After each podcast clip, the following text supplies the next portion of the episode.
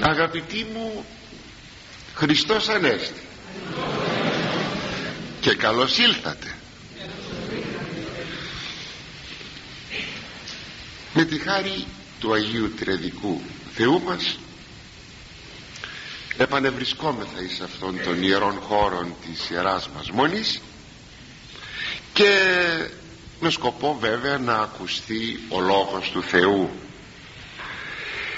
ο οποίος Λόγος του Θεού πραγματικά γνωστικεύει τον πιστό τον στηρίζει τον ανανεώνει τον στολίζει με τα στολίδια του Αγίου Πνεύματος πραγματικά. Αυτό βέβαια γίνεται φανερό και από τον πρώτον ψαλμόν που μας λέγει γύρω από το θέμα αυτό και ο οποίος πρώτος ψαλμός δύναται να θεωρηθεί όχι ως πρώτος ο δεύτερος δύναται να θεωρηθεί πρώτος διότι ο πρώτος είναι προήμιον ολοκλήρου του ψαλτηρίου. Και θέλει να δείξει ακριβώς ότι η μελέτη η διαρκής του ψαλτηρίου είναι εκείνη η οποία χαρίζει ό,τι προηγουμένως σας είπα τα στολίδια του Αγίου Πνεύματος. Ε, κάποιοι στίχοι από τον πρώτο ψαλμόν δεν θα τους πω όλους λέγει, λέγουν μακάριος ανήρ ου εν τον νόμο Κυρίου το θέλημα αυτού και εν τον νόμο αυτού μελετήσει ημέρας και νυχτός. Και έστε ως το ξύλον το πεφυτευμένον παρά τας διεξόδους των υδάτων ο τον καρπόν αυτού δώσει εν καιρό αυτού και το φύλλον αυτού ούκ απορριήσετε και πάντα όσα αν ποιεί κατεβοδοθήσετε ότι γινώσχει Κύριος οδόν δικαίων. Δηλαδή ευτυχισμένος ο άνθρωπος που το θέλημά του είναι στο νόμο του Θεού και το νόμο του Θεού θα τον μελετά μέρα και νύχτα. Και θα είναι σαν το δένδρο που είναι φυτεμένο εκεί που βγαίνουν τα νερά που θα δώσει τον καρπό του στον καιρό του. Και τα φύλλα αυτού του δέντρου ποτέ δεν θα φιλορροήσουν και όλα όσα κι αν πράττει όλα θα έχουν καλό κατεβόδιον. Γιατί ο Κυρίος γνωρίζει ε, τον τρόπο της ζωής των ευσεβών. Καταρχάς βλέπουμε εδώ ότι μακαρίζεται ο άνθρωπος που μελετάει το Λόγο του Θεού και τον εφαρμόζει το Λόγο του Θεού και ο χρόνος της μελέτης του βλέπουμε στον ψαλμόν αυτόν να είναι ημέρας και νυχτός. Μέρα και νύχτα.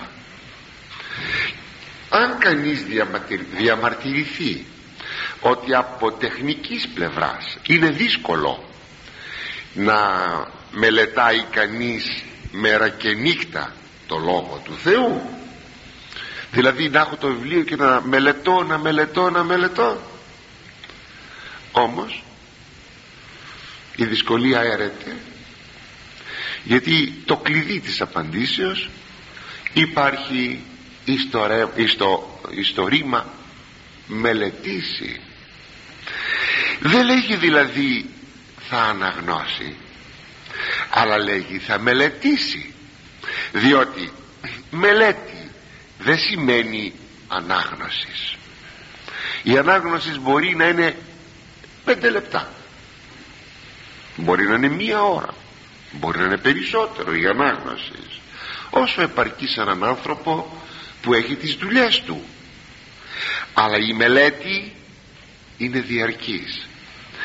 Βέβαια προϋποτίθεται η ανάγνωση. Ακολουθεί η μελέτη.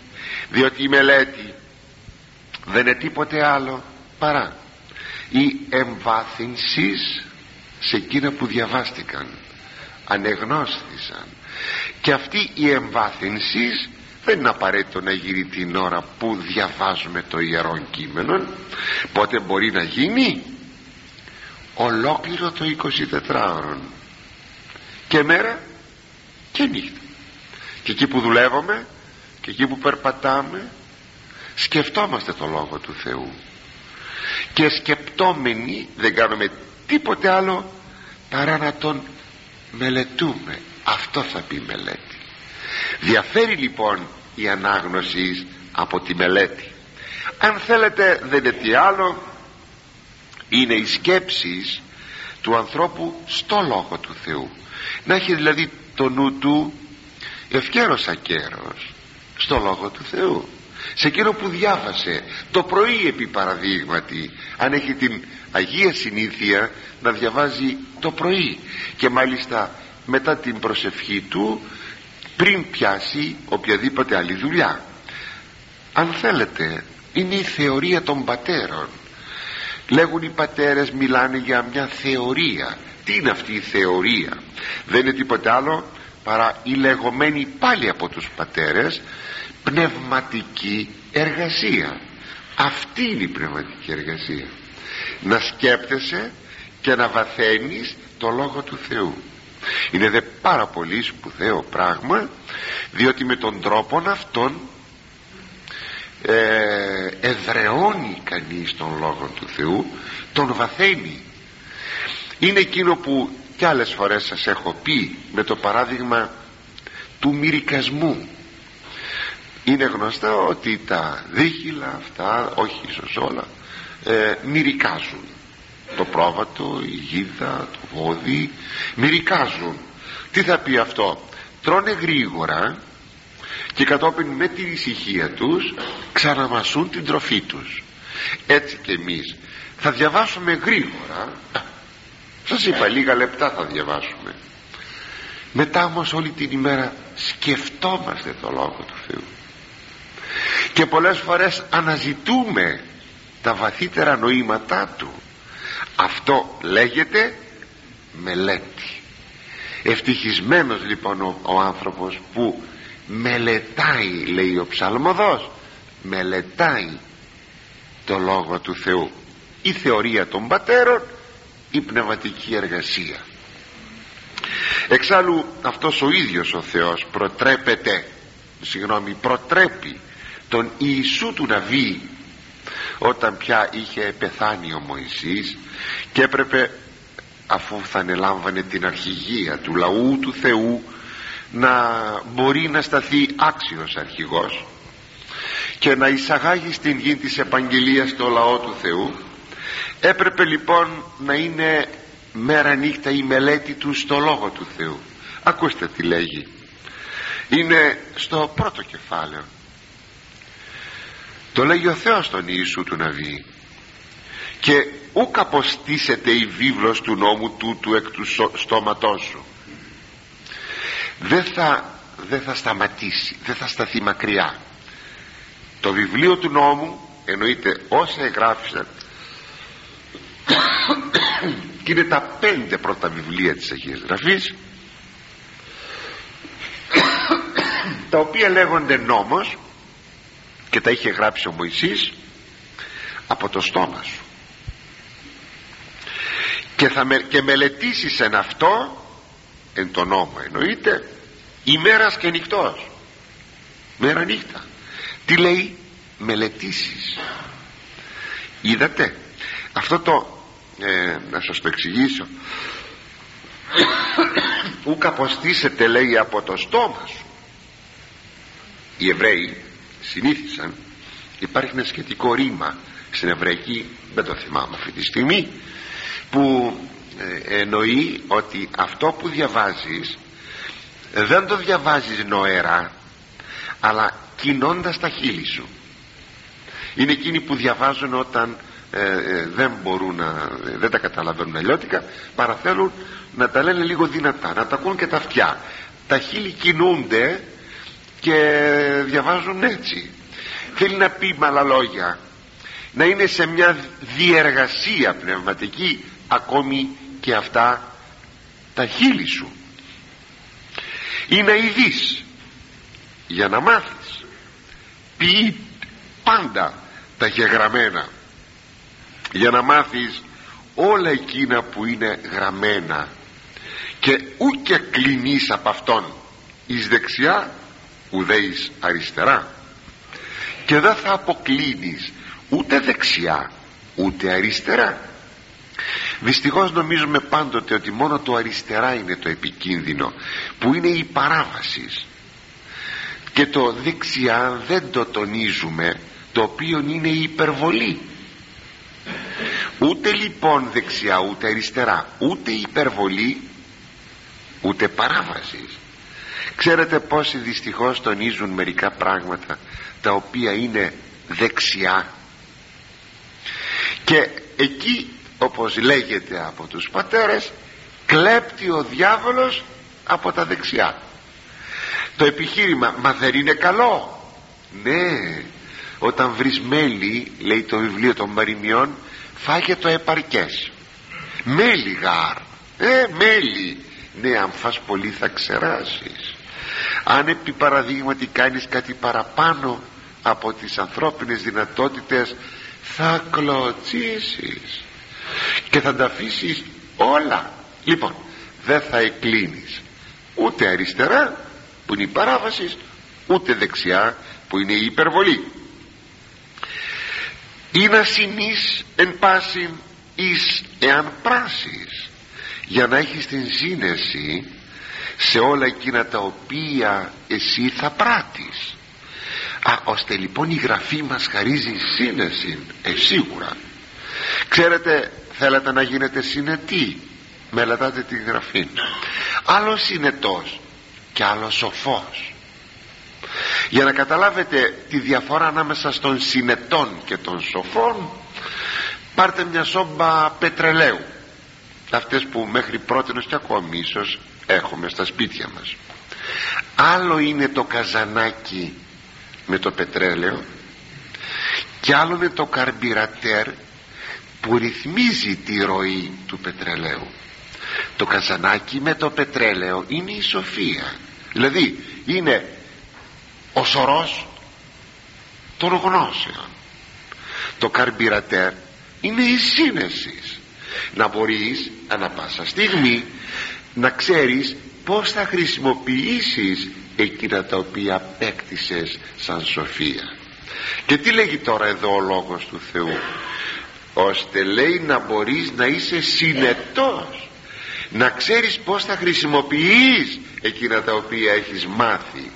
Υπάρχουν πολλοί σοφοί αλλά όχι συνετοί.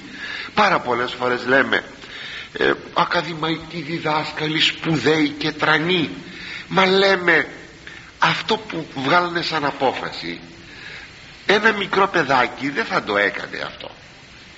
Γιατί; Έχουνε σοφία. Δεν τους το αρνείται κανείς αυτό. Δεν έχουν σύνεση. Και είναι πάρα πολύ σπουδαίο πράγμα να είσαι συνετός. Είναι προτιμότερο να είσαι συνετός παρά σοφός. Βρίσκομαι ανθρώπους ολιγογραμμάτους ε, πήγανε μέχρι πρώτη δημοτικού δευτέρα δημοτικού. Έχουν όμως σύνεση πιστεύω με καταλαβαίνετε. Ρίξτε μια ματιά στον πατέρα σας, στον παππού σας, στη μάνα σας, στη γιαγιά σας. Θα δείτε γράμματα δεν γνώριζαν είχαν όμως μία σύνεση. Άρα λοιπόν σοφία και σύνεση. Εδώ λοιπόν μελέτα να αποκτά σοφία για να έχεις και σύνεση. Τότε ευοδοθήσει και ευωδώσεις τα σοδού σου και τότε συνήσεις. Τότε λέει θα, ευωδο, θα ευωδοθείς αλλά και θα ευωδώσεις. Και εσύ ο ίδιος θα πας καλά και ο λαός τον οποίο σου αναθέτω θα πάει καλά και τότε ε, θα αποκτήσεις και σύνεσιν. Θα γίνεις δηλαδή συνετός. Ιησούς του Ναβί 1,7 έως 8 σας θυμίζω ότι ο πρώτος αριθμός είναι κεφάλαιο του βιβλίου του σχετικού του της Αγίας Γραφής το δεύτερο είναι το χωρίο αλλά σε επανέρθουμε στον πρώτο ψαλμό αγαπητοί. Εν τον νόμο Κυρίου λέγει το θέλημα αυτού. Εκείνος ο οποίος μελετάει τον Λόγο του Θεού τότε το θέλημά του είναι εις τον νόμο του Κυρίου. Όταν γίνεται η μελέτη του Λόγου του Θεού ταυτόχρονα κινείται. Μαζί με το νου δηλαδή. Και το συνέστημα και η βούληση. Συνεπώς όταν διαβάζω καταλαβαίνω τότε η καρδιά μου λαχταρά και η θέλησή μου ε, συντονίζεται σε εκείνο το οποίο λέγει ο Λόγος του Θεού.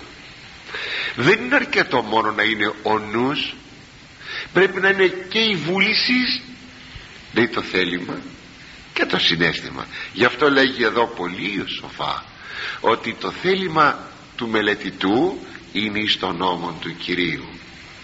Είδατε το θέλημα.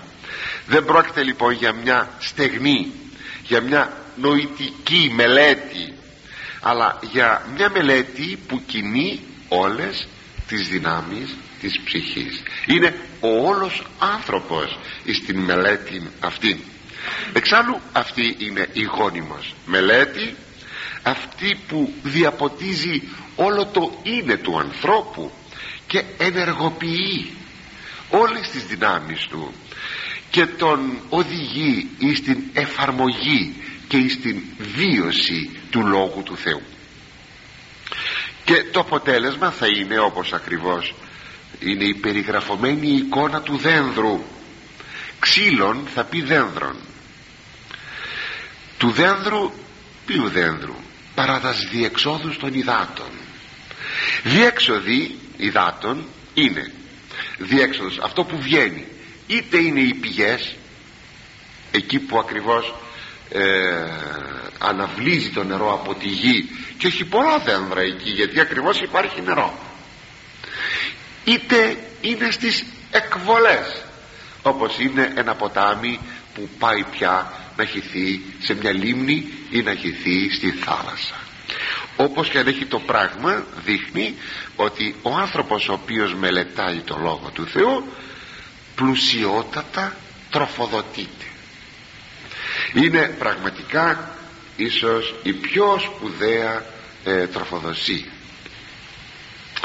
Τα πολλά νερά συμβολίζουν τις ενισχύσεις του πιστού που θα πάρει από τον ουρανό. Και αυτή ε, ακόμα η αντλουμένη γνώση από τις γραφές είναι πλουσία. Και πόσα πράγματα δεν μαθαίνει κανείς από την γραφή. Μαθαίνει ακόμη και γραμματική. Μαθαίνει ακόμη και συντακτικό. Παρότι είναι τα κείμενα αυτά και η μετάφραση και το κείμενο της Καινής Διαθήκης Παλαιάς Διαθήκης και το κείμενο της Καινής είναι κείμενα των ελληνιστικών χρόνων. Δεν είναι βέβαια η αττική διάλεκτος και δεν είναι η κλασική. Παρά τα αυτά μαθαίνει πολλά πράγματα. Θυμούμε έναν δάσκαλο Μακαρίτης τώρα. Είναι αυτός ότι κάποτε πέτυχε στο πανεπιστήμιο ε, στη, στο διδασκαλείο ε, γιατί πήγαινε στο ψαλτήρι και εκεί ε, τους είχαν βάλει κάτι στις εξετάσεις που το θυμήθηκε από το ψαλτήρι που διάβαζε εκεί στο αναλόγιο. Δηλαδή και τι δεν μπορεί να μας μάθει ε, η Αγία Γραφή. Και αν έχουμε και βοηθητικά βιβλία όπως λεξικά ή άλλα τότε πω να ξέρετε πόσα πράγματα θα μάθουμε. Έτσι παρατηρείτε το φαινόμενο άνθρωποι ολιγογράμματοι όταν ασχολούνται με τη γραφή να ξέρουν πολλά πολλά πράγματα. Αλλά δηλαδή πολλή γνώση. Αλλά είναι όμως και η χάρη του ουρανού που έρχεται άφθονη εις τον τέτοιον μελετητή λέγει ο Θεοδόρητος μιμείτε υδάτων άρδευσιν τα του Θείου Πνεύματος νάματα και δεσπότης Χριστός είδων την οικίαν διδασκαλίαν ονόμασε. Ή της διψά είπε ο Χριστός ερχέστο πρόσμε και πινέτο ήρικε είπε. Ε, δηλαδή ο Χριστός είπε ότι η διδασκαλία του είναι νερό. Είναι τα άφθονα νερά τα γάργαρα. Έλα λοιπόν, έλα λοιπόν εσύ που διψάς. Αν διψάς έλα να πιείς νερό συνεπώς δεν μπορεί κανείς να μην ξεδιψάσει την μεταφυσική του καταρχάς δίψα βλέπω πω πω βλέπω τι γίνεται. Φιλολογικά ε, συνέδρια γίνονται ε, συνάξεις ποιητών, λογοτεχνών αναζητούν, ψάχνουν. Πού είναι η αλήθεια; Φτωχοί άνθρωποι ανοίξτε την γραφή να δείτε πού είναι η αλήθεια. Έτσι δεν μπορούν να γνωρίζουν ποια είναι η προέλευσή μας και ποιος είναι ο προορισμός μας πού θα φτάσουμε και τους βλέπετε να πελαγοδρομούν. Εδώ που τα λέμε είναι ένα είδος ας μου επιτραπεί να το πω ένα είδος πνευματικού μαζοχισμού. Θέλουν να μένουν και να είδονται ναι ναι στο να μένουν στην άγνοια τέτοιων πραγμάτων δίθε για να ψάχνουν. Γιατί αν έτσι δεν κινηθούν θα τους πούν ότι δεν είναι σπουδαίοι ποιητές. Πόσο φτωχοί είναι οι άνθρωποι πόσο φτωχοί πως σκέπτονται έτσι οι άνθρωποι. Αλλά τέλος πάντων ο Χριστός είναι το ζωντανό νερό. Πήγαινε να πιεις νερό από τον Χριστόν και θα ξεδιψάσεις άνθρωπε. Ακόμη λέει ο, ψο, ο ψαλμός ο πρώτος ο, το, ο αναφορικό το οποίο ο τον καρπόν αυτού δώσει εν καιρό αυτού που το δέντρο αυτό στον καιρό του θα δώσει τον καρπό του. Δηλαδή εκείνος ο οποίος μελετά το Λόγο του Θεού και τον τηρεί το Λόγο του Θεού οπωσδήποτε θα καρποφορήσει. Οπωσδήποτε. Αν με ρωτούσατε ε, θα ήθελα να καρποφορήσω πνευματικά τι να κάνω; Θα σας απαντούσα. Μελετάτε όχι διαβάζετε μελετάτε και τηρείτε το Λόγο του Θεού. Μα ναι έτσι μόνο θα καρποφορήσουμε. Γιατί οι ρίζες που αντλούν το νερό το νερό που λέγεται Χριστός που λέγεται Λόγος του Θεού και μην ξεχνάμε ότι όταν λέμε Λόγος Θεού δεν είναι μια αφηρημένη έννοια είναι ένα πρόσωπο. Είναι ο Λόγος του Θεού το δεύτερο πρόσωπο της Αγίας Τριάδος. Εγώ πάντα γράφω ο Λόγος του Θεού το λάμδα κεφαλαίων γιατί πάντοτε υπονοείται το δεύτερο πρόσωπο της Αγίας Τριάδος. Εκείνος δίνει το νερό είναι ο Χριστός ο ενανθρωπής σας λόγος. Οι ρίζες λοιπόν που βαθαίνουν μέσα σε αυτό το νερό δεν φαίνονται όπως οι ρίζες ενός δένδρου. Φαίνονται όμως οι καρποί σε ένα δέντρο τις ρίζες επαναλαμβάνω δεν τις βλέπετε. Βλέπετε όμως τους καρπούς. Η γύρω η γύρω σας οι ανθρωποί σας οι οικοί σας ακόμα ίσως δεν βλέπουν τη μελέτη και τον τρόπο με τον οποίο εσείς θα μελετούσατε. Βλέπουν όμως την πνευματική σας καρποφορία η οποία πως να το κάνουμε; Δεν κρύβεται είναι εκείνο που είπε ο Κύριος σε μια άλλη περίπτωση. Για το θέμα της νηστείας το είπε. Και ο πατήρ σου ο βλέπον εν το κρυπτό αποδώσει σύ εν το φανερό ο πατέρας σου που σε βλέπει τι κάνεις όταν είσαι μόνος σου; Γιατί δεν βλέπει μόνο και τις αμαρτίες μας βλέπει και τις αρετές μας. Βλέπει και τον τρόπο που προσευχόμεθα και τον τρόπο που μελετούμε και τον τρόπο που σκεφτόμαστε τον κόσμο των σκέψεών μας των ενθυμημάτων μας να χρησιμοποιήσω αυτή τη λέξη της γραφής. Και τότε έρχονται τα χαρίσματα. Και αυτά μεν δεν φαίνονται τα χαρίσματα όμως φαίνονται.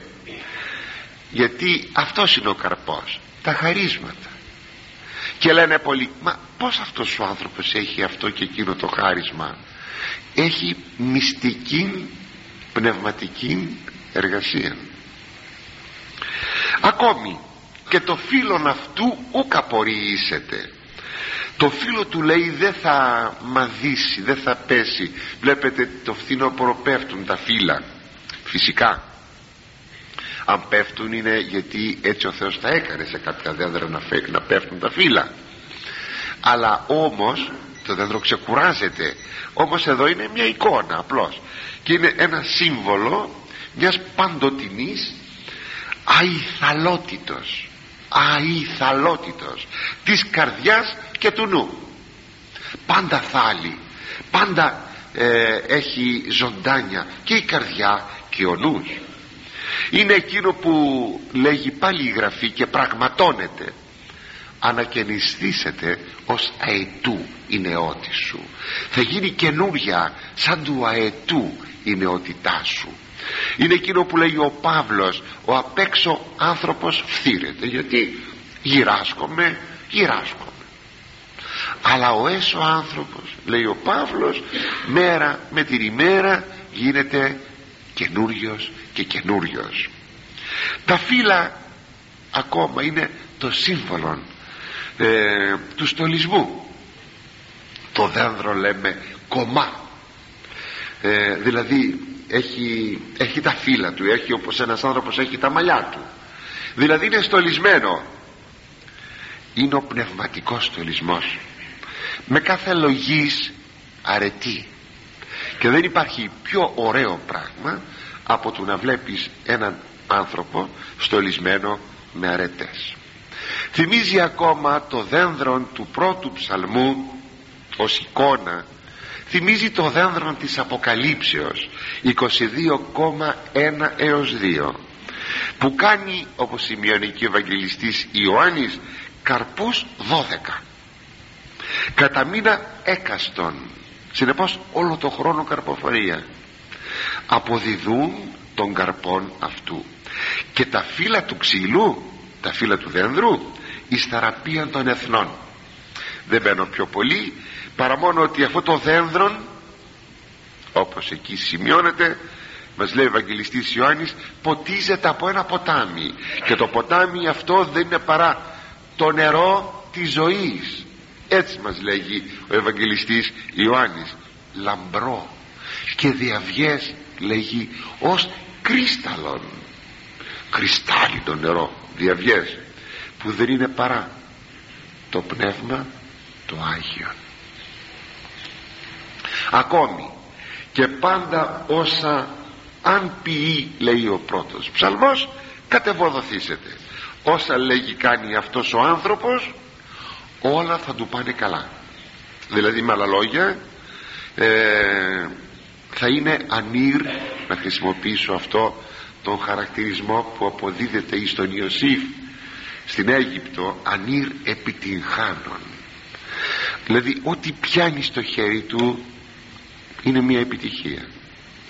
Έχετε ακούσει ανθρώπους που σου λέει ό,τι πιάνω πάει στραβά πάει στράφη. Ο άνθρωπος ο οποίος μελετά και τηρεί τον νόμο του Θεού το λόγο του Θεού αυτός είναι ανήρ επιτυγχάνων. Γιατί; Γιατί έχει την ευλογία του Θεού. Έτσι δεν μας είπε και πάντα όσα αν πει κατεβοδοθήσετε όσα κάνει θα πάνε καλά και η ευλογία του Θεού είναι πολύ σπουδαίο στοιχείο στη ζωή μας. Γι' αυτό αγαπητοί μου επιτρέψατε μου να σας πω γι' αυτό σας επενώ. Επειδή έρχεστε να ακούσετε ε, με προθυμία το Λόγο του Θεού. Δεν μένει παρά εκείνο που βέβαια ο καθένας το βλέπει για τον εαυτόν του δεν έχει, δεν έχει παρά ο καθένας να τηρεί τον νόμο του Θεού. Να τηρεί τις αντόλες του Θεού. Βέβαια σας είπα σε αρκετούς η καρποφορία είναι φανερή. Τους βλέπετε. Έχουν προκοπή φαίνονται. Το είπαμε. Δεν κρύβεται ο καρπός. Δεν κρύβονται τα χαρίσματα. Γι' αυτό λοιπόν μελετάτε το Λόγο του Θεού. Να μελετούμε το Λόγο του Θεού ο Λόγος του Θεού να κλωθογυρίζει στο νου μας στην καρδιά μας και στο θέλημά μας για να γίνουμε άνθρωποι της προκοπής. Αυτά τα λίγα σας τα είπα γιατί έχω τη συνήθεια επειδή πολύ αγαπώ τον Λόγο του Θεού δεν ξέρω μόνο να τον τηρώ αλλά τον αγαπώ όμως τον Λόγο του Θεού πολύ παραπάνω που είναι και πρόσωπον. Ε, σας τα είπα από μια συνήθεια που έχω όταν κάνω με αρχή μιας περίοδου ε, ομιλιών από την Αγία Γραφή να λέγω λίγα λόγια για την Αγία Γραφή δηλαδή για το Λόγο του Θεού.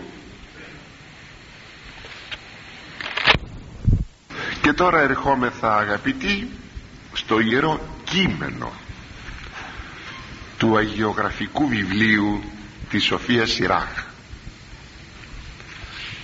είχαμε μείνει πέρσι όπως θα ενθυμίστε εις το 15ο κεφάλαιο της Σοφίας Σιράχ και για εκείνους που έρχονται για πρώτη φορά ε, ή ακόμη και για εκείνους που έρχονται κάθε καλοκαίρι ας δώσουμε πάλι μερικά στοιχεία για το βιβλίο αυτό πάρα πολύ σύντομα. Ότι το βιβλίο της Σοφίας Σιράχ είναι ένα από τα 49 βιβλία της Παλαιάς Διαθήκης. Ανήκει στην ομάδα των λεγόμενων σοφιολογικών βιβλίων όπως είναι το βιβλίο των παροιμιών το βιβλίο του Εκκλησιαστού το βιβλίο ε, του Σοφίας Σολομώντος κλπ. Η μορφή που είναι γραμμένο όπως και τα άλλα τα σοφιολογικά ε, το βιβλίο της Σοφίας Σιράχ είναι αποφθεγματική. Δηλαδή αποφθε, αποφθεγμα θα πει ε, πολύ λίγες λέξεις με πολύ νόημα. Και λέγεται ε, έτσι επιγραμματικά. Όπως ακριβώς είναι ένα απόφθεγμα. Γι' αυτό λέγεται και αποφθεγματική αυτή η μορφή. Συνεπώς οι έννοιες είναι πυκνότατα διατυπωμένες. Πυκνότατα που πρέπει κανείς να σκαλίσει πολύ για να βγάλει το νόημα να εκδιάσει ούτως υπήν το χωρίον ε, το κάθε απόφθε, απόφθεγμα για να βγάλει νόημα. Συγγραφεύς είναι όπως δείχνει η πλήρης περιγραφή του βιβλίου Σοφία Ιησού Ιού Σιράχ αυτός είναι ο πλήρης τίτλος του βιβλίου. Δηλαδή το βιβλίο που εγγράφει από τον Ιησούν τον Ιών του Σιράχ η εποχή της συγγραφής αυτού του βιβλίου είναι τον δεύτερο αιώνα π.Χ. στην εποχή των επιγόνων του Μεγάλου Αλεξάνδρου που είχαν κατακτήσει βέβαια όπως και ο Αντίοχος και τα λοιπά ε, τα χρόνια αυτά και δεν είναι κάτω από κατοχή ελληνική κατοχή. Και εγγράφει με σκοπό να καταδειχθεί ότι η ιδρολατρία είναι μορία και ότι η αληθινή σοφία υπάρχει μόνο στο Θεό μόνο στη γνώση του Θεού του αληθινού Θεού. Το βιβλίο αυτό εγγράφει εβραϊκά. Μετεφράστη όμως με πολλή επιμέλεια όπως το λέγει ο ίδιος ο μεταφραστής τον πρόλογο της ελληνικής πια εκδόσεως από τον εγγονό του σοφού Σιράχ που και αυτός ελέγεται Ιησούς. Αν πάτε σπίτι σας ανοίξτε την παλαιά σας διαθήκη έχει μια ωραία έναν ωραίο πρόλογο γραμμένος απευθείαν στα ελληνικά. Και βλέπει κανείς ε, πόσο υστερεί μια μετάφραση πάντοτε. Ωστόσο λέγει ότι είναι πάρα πολύ δύσκολο και όντως είναι να μεταφέρει κανείς μια έννοια το λέγει ο ίδιος ο μεταφραστής μια έννοια από το κείμενο στην, ε, σε, από το κείμενο το αρχικό σε μια άλλη γλώσσα. Είναι πραγματικά πολύ δύσκολο. Αν το πρωτότυπο εγγράφει σας είπα κάπου το 180 π.Χ. δεύτερος αιών όπως σας ανέφερα η μετάφραση έγινε κάπου γύρω στο 132 π.Χ. στην Αίγυπτο έγινε χάρη των ελληνιστών Εβραίων δηλαδή εκείνοι που είχαν ξεχάσει τη γλώσσα τους στην Εβραϊκή και μιλούσαν τα ελληνικά όπως είναι σήμερα τα παιδιά ή τα εγγόνια των ε, ελληνικών οικογενειών που πήγαν στην Αμερική και δεν ξέρουν ελληνικά. Ο ίδιος ο Ιερός Συγγραφεύς λέει το εξής. Μακάριος ως εν τούτης αναστραφήσετε και θείς αυτά επικαρδίαν αυτού σοφιστήσετε είναι στο πεντηκοστό κεφάλαιο. Δηλαδή ευτυχισμένος εκείνος ο οποίος λέγει σε αυτούς τους λόγους με αυτούς τους λόγους θα συναναστραφεί και θα βάλει την καρδιά του επάνω σε αυτούς τους λόγους και θα γίνει σοφός. Πράγματι είναι μια αληθινή σοφία.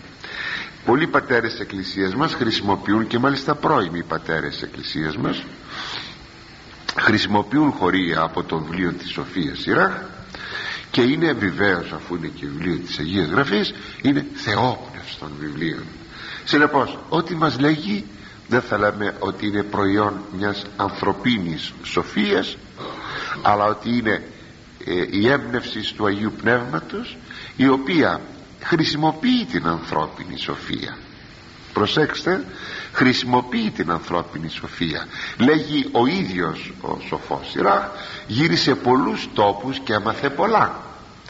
Αλλά για να μπορεί όμως εκείνα που έμαθε να τα ξεχωρίζει τι είναι καλό και τι δεν είναι καλό τι είναι χρήσιμο και τι δεν είναι οπωσδήποτε χρειάζεται το πνεύμα το Άγιο και όπως είπαμε προηγουμένως είχαμε μείνει πέρσι στο 15ο κεφάλαιο στο 13ο στίχον. Θα συνεχίσουμε αν θέλει ο Θεός για 8η χρονιά. Και είναι το 15ο κεφάλαιο στα 50 και τόσα. Ε, έχετε, έχουμε καιρό έχουμε καιρό. Και τούτο ύστερα από 110 ομιλίες που έχουν γίνει. Ε, και έτσι με τη βοήθεια του Θεού και με την ε, φρούρηση που μπορεί να μας κάνει από πολλούς κινδύνους και εχθρούς ο λόγος του Θεού κάνουμε την 111η ομιλία μας. Και ήρθε ο Θεός να βοηθήσει και αυτή η θερινή περίοδος να πάει καλά. Σας διαβάζω λοιπόν τον 14ο στίχον του 15ου κεφαλαίου. Αυτός δηλαδή ο Θεός. Εξ αρχής επίησεν άνθρωπον και αφήκεν αυτόν εν χειρή διαβουλίου αυτού. Δηλαδή ο Θεός απαρχής εδημιούργησε τον άνθρωπον ελεύθερον και τον άφησε στην ελευθέρα του θέληση και διάθεση εδώ αγαπητοί μου έχουμε μια θαυμασία ενότητα επτά στίχων. Αυτός είναι ο πρώτος ακολουθούν άλλοι έξι στίχοι. Με μία έννοια αναφέρεται στην έννοια της ελευθέρας βουλήσεως που υπάρχει στον άνθρωπο.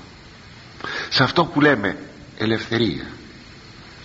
Έτσι θα δούμε την έννοια της ελευθερίας όπως τη θέλει ο Θεός όπως την όρισε ο Θεός όπως ο Θεός την, την φύτευσε μέσα εις τον άνθρωπο και όχι όπως εμείς οι άνθρωποι θέλουμε να εννοούμε την έννοια της ελευθερίας. Διότι κάτι λάθος έχει γίνει με την αντίληψή μας γύρω από το θέμα της ενίας της ελευθερίας.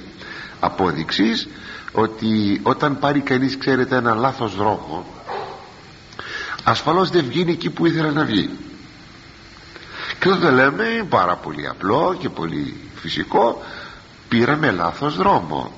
Τη στιγμή λοιπόν που η ελευθερία μπορεί να οδηγεί στην αναρχία να οδηγεί στην ασυδοσία να οδηγεί σε κοινωνικές ακαταστασίες και ό,τι άλλο θα πούμε πολύ απλά αν έχουμε λίγο νου ότι πήραμε λάθος δρόμο.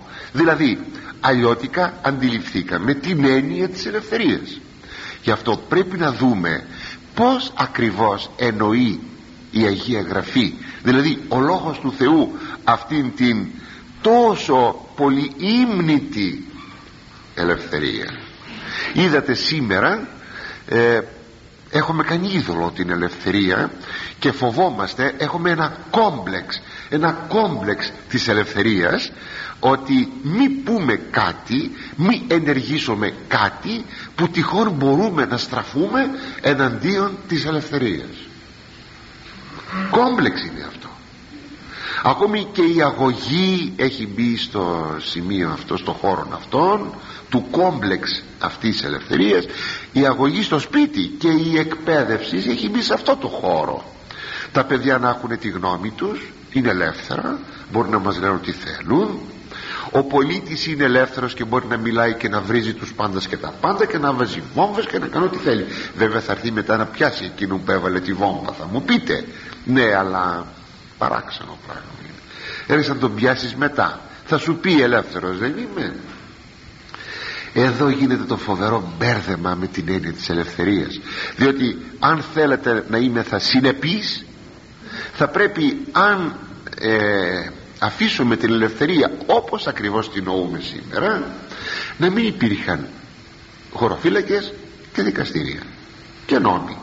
Πάρα πολύ φυσικό διότι τι είναι το δικαστήριο; Σε δεσμεύει να κάνεις αυτό που θέλεις παρακάτω. Και άμα σε στείλει στη φυλακή σε δεσμεύει. Έγινε και εκεί μια κακή αρχή. Τώρα θα βγαίνουν από εκεί οι κρατούμενοι. Και λίμωνος σε εκείνους που είχαν έναν, έναν αντίδικο και μπήκε στη φυλακή και τώρα αυτός μπορεί να βγαίνει από εκεί. Ε, θα πρέπει οι άνθρωποι αυτοί όσο καιρό είναι ο αντίδικος των έξω θα πρέπει να, να, να φυλάγονται και να κρύβονται. Γιατί σου λέει μπορεί να έρθει να με εκδικηθεί να μου φυτέψει καμιά σφαίρα κάποια σφαίρα και ούτω καθεξής. Είναι φοβερό πράγμα. Είναι φοβερό αγαπητοί μου. Είναι φοβερό. Πρέπει λοιπόν να ξανακοιτάξουμε την έννοια της ελευθερίας γι' αυτό κρίνεται ότι είναι πάρα πολύ σπουδαία τα θέματα που θα ακολουθήσουν δηλαδή το σημερινό και το επόμενο όχι περισσότερο ε, για να καταλάβουμε αυτήν την έννοια της ελευθερίας. Βέβαια θα πρέπει να πούμε μερικά πράγματα που θα μας βοηθήσουν να αντιληφθούμε τι θα πει ελευθερία.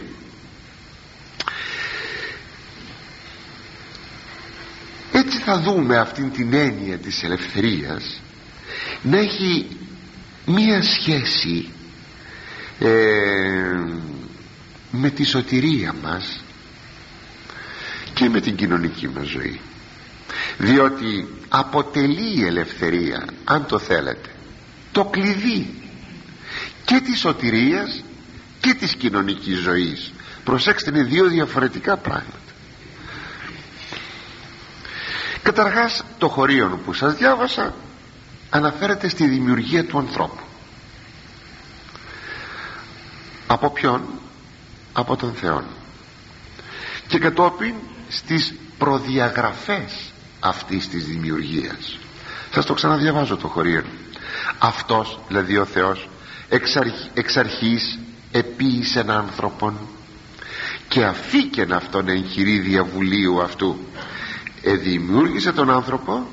Τι έχουμε εδώ πέρα; Έχουμε τη δημιουργία του ανθρώπου. Και ποιες είναι οι προδιαγραφές της δημιουργίας; Ότι ε, άφησε λέγει στο χέρι του την ελευθερία. Αυτόν το διαβούλιο άφησε την ελευθερία. Εγώ σε κατασκευάζω και σου βάζω στα χέρια σου τώρα την ελευθερία ε, και πρώτα να δούμε ότι ο άνθρωπος είναι δημιούργημα του Θεού. Θα μου πείτε το ξέρουμε μα δεν το ξέρουμε. Ύστερα δεν το ξέρουν όλοι οι άνθρωποι. Μα είναι αυτονόητο αγαπητοί μου δεν είναι καθόλου αυτονόητο ότι ο άνθρωπος είναι δημιούργημα του Θεού. Γιατί απλούστατα όπως πρέπει να πούμε σε ένα παιδί ένα παράδειγμα που πολλές φορές σας το έχω πει ότι αυτός είναι ο πατέρας σου και αυτή είναι η μάνα σου. Διότι το παιδί δεν το ξέρει και στην πραγματικότητα το παιδί πιστεύει ότι αυτή είναι η γονείς του. Είδατε τι σας είπα. Πιστεύει. Και πιστεύει αφού του απεκαλύφθη ότι είναι οι γονείς του. Διότι μην το πάρετε το θέμα ότι το παιδί συνηθίζει στο περιβάλλον του σπιτιού και τελικά να γνωρίζει ότι αυτός είναι ο πατέρας και αυτή η μάνα του. Πάρετε τα παιδιά τα οποία υιοθετούνται. Και τα οποία παιδιά δεν το γνωρίζουν. Δεν είναι όμως οι γονείς των αυτοί οι φυσικοί γονείς των δεν είναι αυτοί πρέπει λοιπόν να γίνει αποκάλυψης ότι αυτός είναι ο πατέρας αυτή είναι η μάνα σου και δεύτερον να γίνει αποδεκτή αυτή η αποκάλυψη. Δηλαδή κάποιος να πιστέψει. Έτσι και εμείς. Ο Αδάμ εγνώριζε ότι τον έκανε ο Θεός και το το αποκαλύπτει ακόμα. Τα παιδιά του Αδάμ και παρακάτω και παρακάτω κάμποσες γενναίες έζησε 930 χρόνια ο Αδάμ. Σε πολλές γενναίες ο Αδάμ έλεγε ως μία ζώσα παράδοσης ότι ο άνθρωπος δημιουργήθηκε από το Θεό. Παρακάτω όμως παρακάτω έπρεπε να γραφούν αυτά έπρεπε να αποκαλυφθεί ότι ο Θεός έκανε τον άνθρωπο. Προσέξτε τι είπα αποκαλυφθεί και ο άνθρωπος έπρεπε να πιστέψει εις αυτή την αποκάλυψη. Ότι ο άνθρωπος είναι δημιούργημα του Θεού είναι ένα θέμα τεραστίας σημασίας. Τρομακτικά τεραστίας σημασίας όπως, όπως θα το δείτε στη συνέχεια. Και είπε ο Θεός ποιήσω με άνθρωπον κατ' εικόνα η μετέραν και καθομοίωση είπε ο Θεός να δημιουργήσουμε άνθρωπον σύμφωνα με τη δική μας εικόνα και με τη δική μας ομοίωση. Δική μας. Τα τρία πρόσωπα της Αγίας Τριάδας βλέπετε υπό το φως της Καινής Διαθήκης πως αντιλαμβανόμεθα την Παλαιά Διαθήκη και επίησε ο Θεός των άνθρωπων. Κατ' εικόνα Θεού επίησεν αυτόν τον έκανε ο Θεός τον άνθρωπο. Σύμφωνα με τη δική του εικόνα τον έκανε. Άρσεν και θύλι επίησεν αυτούς. Πρώτα είπε άνθρωπον και τώρα μιλάει στον πληθυντικό άρσεν και θύλι γιατί και η γυναίκα είναι άνθρωπος. Και ο άνδρας είναι άνθρωπος και η γυναίκα άνθρωπος. Όταν μιλάει λοιπόν για άνθρωπο μιλάει γενικά για αυτό το κατασκεύασμα που λέγεται άνθρωπος αδιακρίτως του φίλου. Εδώ όμως όταν θέλει να μιλήσει για την γυναίκα για τον άνδρα τότε βάζει στον πληθυντικό και λέγει άρσεν και θύλι επίησεν αυτούς τους έκανε αυτούς προσέξτε εδώ κάτι. Επίησεν ο Θεός τον άνθρωπον κατ' εικόνα Θεού επίησεν αυτόν εδώ υπάρχει μία παράληψη φαινομενική όμως. Ο Θεός είπε να κάνουμε ένα, να, να κάνουμε ένα όν αυτό που λέγεται άνθρωπος. Και το οποίο θα είναι σύμφωνα με την εικόνα μας και με την ομοίωσή μας. Ο Θεός όμως έκανε μόνο κατά την εικόνα του τον άνθρωπο. Το καθομοίωση παραλείπεται. Ξέρετε γιατί δεν παραλείπεται. Το κατ' εικόνα είναι οι κατασκευαστικές προδιαγραφές. Κατασκευαστικές προδιαγραφές. Είτε θέλω είτε δεν θέλω είτε μ' αρέσει είτε δεν μ' αρέσει γεννιέμαι αυτό το «ον» που λέγομαι άνθρωπος. Λογικός και ελεύθερος. Αυτό είναι το κατοικώνα σας είπα είναι τα κατασκευαστικά δεδομένα το καθομοίωση το καθομοίωση αναφέρεται στην αγιότητα του Θεού. Και επειδή ακριβώς η αγιότητα θα έπρεπε να ε, πραγματοποιηθεί από τον ίδιο τον άνθρωπο θα γίνεται από τον ίδιο με το δεδομένο το κατασκευαστικό της ελευθερίας με το δεδομένο λοιπόν της ελευθερίας ο άνθρωπος θα γίνει καθομοίωση Θεού. Και το καθομοίωση είναι παραλαμβάνω αναφέρεται στην αγιότητα του Θεού. Να το πω έτσι όπως κλασικά λέγεται στα λεγόμενα ηθικά προσόντα του Θεού. Όπως το γράφουν οι φυλάδες στο σχολείο μας δεν είναι όμως πολύ ωραία και δεν είναι πολύ ακριβής αυτή η διατύπωση στα λεγόμενα ηθικά προσόντα του Θεού. Δεν υπάρχει ηθική στο Θεό. Τα πράγματα δεν, είναι καλή έκφραση. Απλώς το τονίζω το, το υπογραμμίζω. Προσέξτε εδώ τώρα. Όταν το καθομοίωση επαφίεται θα το πω για δεύτερη φορά ή στα χέρια του ανθρώπου που λέγει εδώ ο σοφός Σιράχ ελχυρή διαβουλίου αυτού προϋποθέτει την ελευθερία. Διότι πως θα εγείρε το Άγιος αλλά και πως θα είχε τον έπαινον εάν η αγιότητά του δεν ήταν καρπός της ελευθέρας του εκλογής. Διότι μπορείτε να επενέσετε έναν ωραίο άνθρωπο επειδή είναι ωραίος. Σε τι να τον επενέσουμε έτσι γεννήθηκε. Αλλά επενούμε έναν άνθρωπο που είναι ενάρετος. Γιατί αυτός έγινε ενάρετος. Ενώ άλλος γεννήθηκε ωραίος. Έτσι όπως βλέπετε πως μπαίνει αμέσως το στοιχείο της ελευθερίας.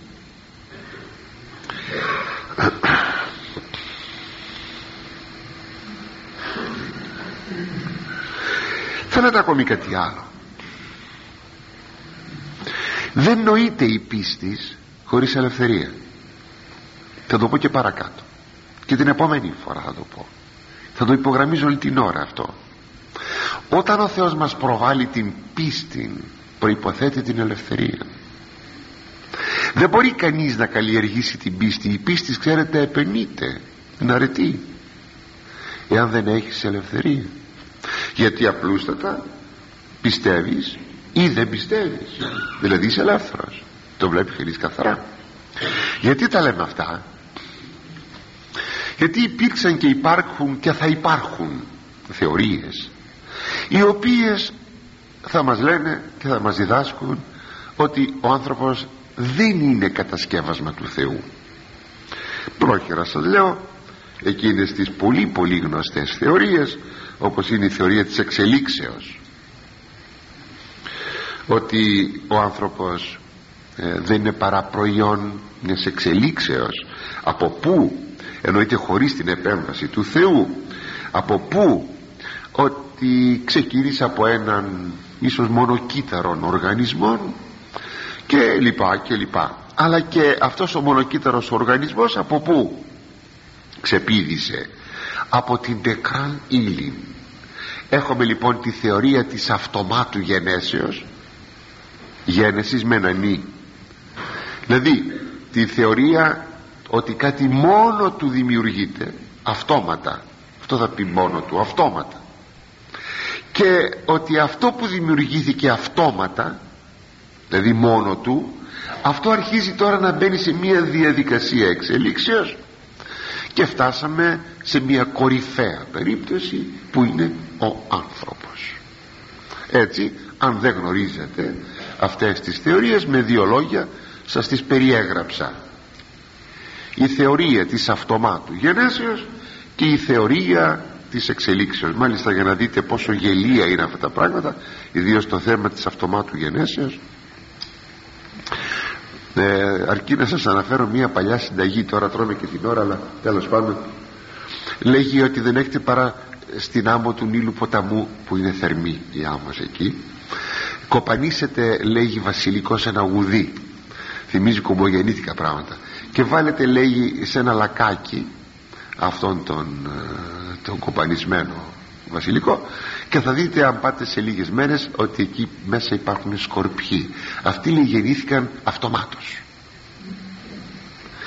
Αλλά από τον καιρό που ο Παστέρα έκανε τα πειράματά του και μας κατέδειξε ότι μέσα σε όλα αυτά τα οποία λέμε ένα σώμα ε, ψοφίμι βγαίνουν σκουλίκια πού βρέθηκαν τα σκουλίκια; Υπάρχουν τα οάρια πολλών μικροοργανισμών. Τότε βεβαίως αυτά τα πράγματα τα τόσο αφελή που έχουν θρέψει παρά τα αυτά γενναίες απορρίπτονται, καταρρίπτονται καλύτερα. Αγαπητοί μου εμείς δεν θα μείνουμε τι λένε αυτές οι θεωρίες γι' αυτό εξάλλου λέμε αυτά τα πράγματα. Τι λέει ο Θεός; Και ο Θεός ποτέ δεν έχει διαψευστεί ε, αλλά μην νομίζετε ότι το θέμα της αυτομάτου γενέσεως ότι, είναι, ε, ότι δεν είναι καινούριο ότι είναι καινούριο είναι παλιό. Είναι πολύ παλιό.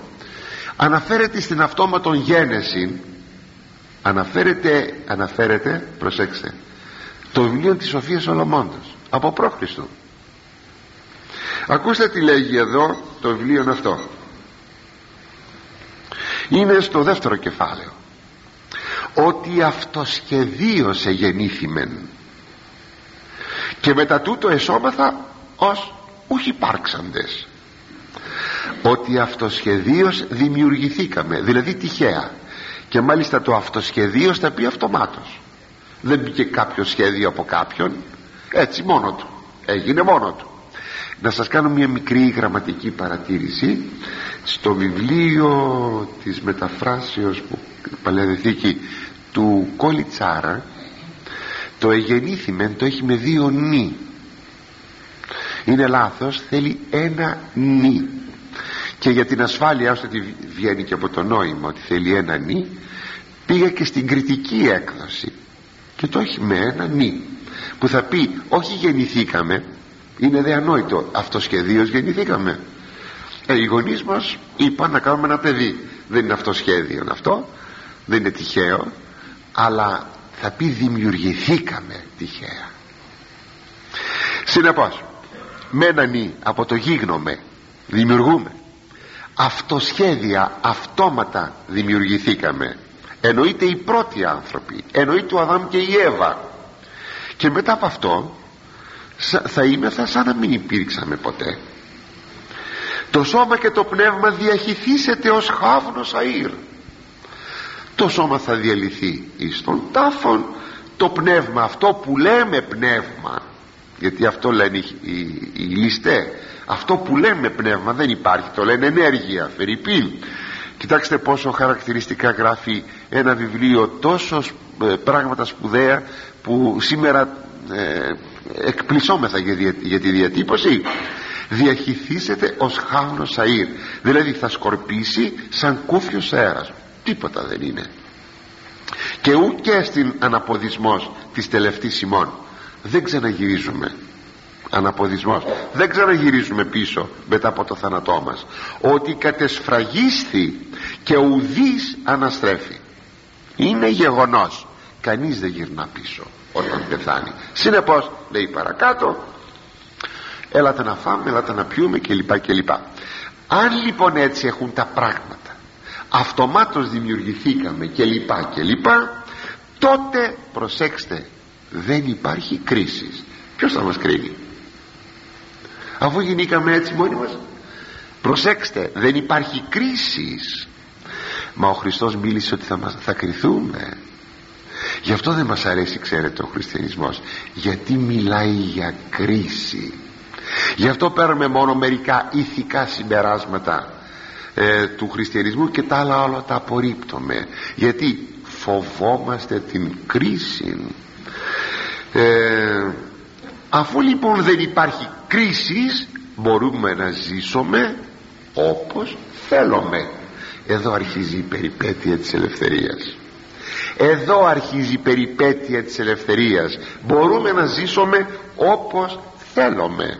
Γι' αυτό λέγει στη συνέχεια στη Σοφία Σολομώντος δεύτε ούν και απολαύσομεν των όντων αγαθών ελάτε λοιπόν να απολαύσουμε τα πραγματικά αγαθά. Δεν είναι όμως όντως αγαθά. Και χρυσόμεθα τη κτήση ως εννεότητης σπουδαίος να κάνουμε χρήση της δημιουργίας το κρασί ε, τις γενετήσιες σχέσεις το φαΐ, τα τούτα, τα εκείνα. Με, με νεανική ορμή εννεότητη σπουδαίος. Δηλαδή ικανοποίηση των ενστίκτων δηλαδή ένας βιταλισμός βιταλισμός. Μια καταναλωτική κοινωνία θα το λέγαμε σήμερα. Τι θα φάμε, τι θα πιούμε βιταλισμός από το β. Δηλαδή θα πει ζωή. Δηλαδή ο, ο ζωικός άνθρωπος. Ο ζωικός άνθρωπος. Εκείνος που κοιτάζει τι θα φάει και τι θα πιει. Ε, κατάχρηση της κτήσεως γιατί είναι γνωστό ότι πέραν της λογικής χρήσεως που ο Θεός όρισε εις τον άνθρωπο καραδοκεί πάντοτε όταν δεν έχουμε, δεν έχουμε δίκτυν των λόγων του Θεού πάντοτε καραδοκεί η κατάχρησης και η παράχρησης. Η κατάχρησης αυτό το ίδιο το φυσικό πράγμα να το κάνεις κατά τρόπον παραπανίσιο ε, να πιεις κρασί είναι χρήσης να πιεις πολύ είναι κατάχρησης.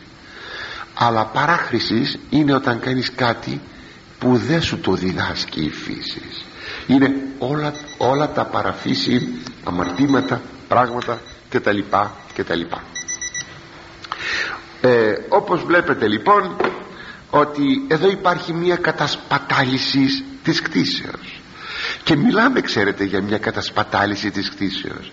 Και λέμε ότι πού πάμε εξαντλούμε εκείνα που υπάρχουν στη γη. Ο Θεός τα όρισε βεβαίως όχι απεριόριστα. Αυτό δείχνει όχι ότι θα πάμε κάποτε με πλεούμενα εντός αγωγικών πλεούμενα σε άλλους κόσμους και θα εγκαταλείψουμε τη γη μας. Αυτό δείχνει ότι ε, θα τελειώσει η ιστορία. Η γη δεν είναι ανεξάντλητη αναμφισβήτητα. Εμείς όμως την κατασπαταλούμε αλλά ακόμη και προκαλούμε διαστροφές και τον πέντε αισθήσε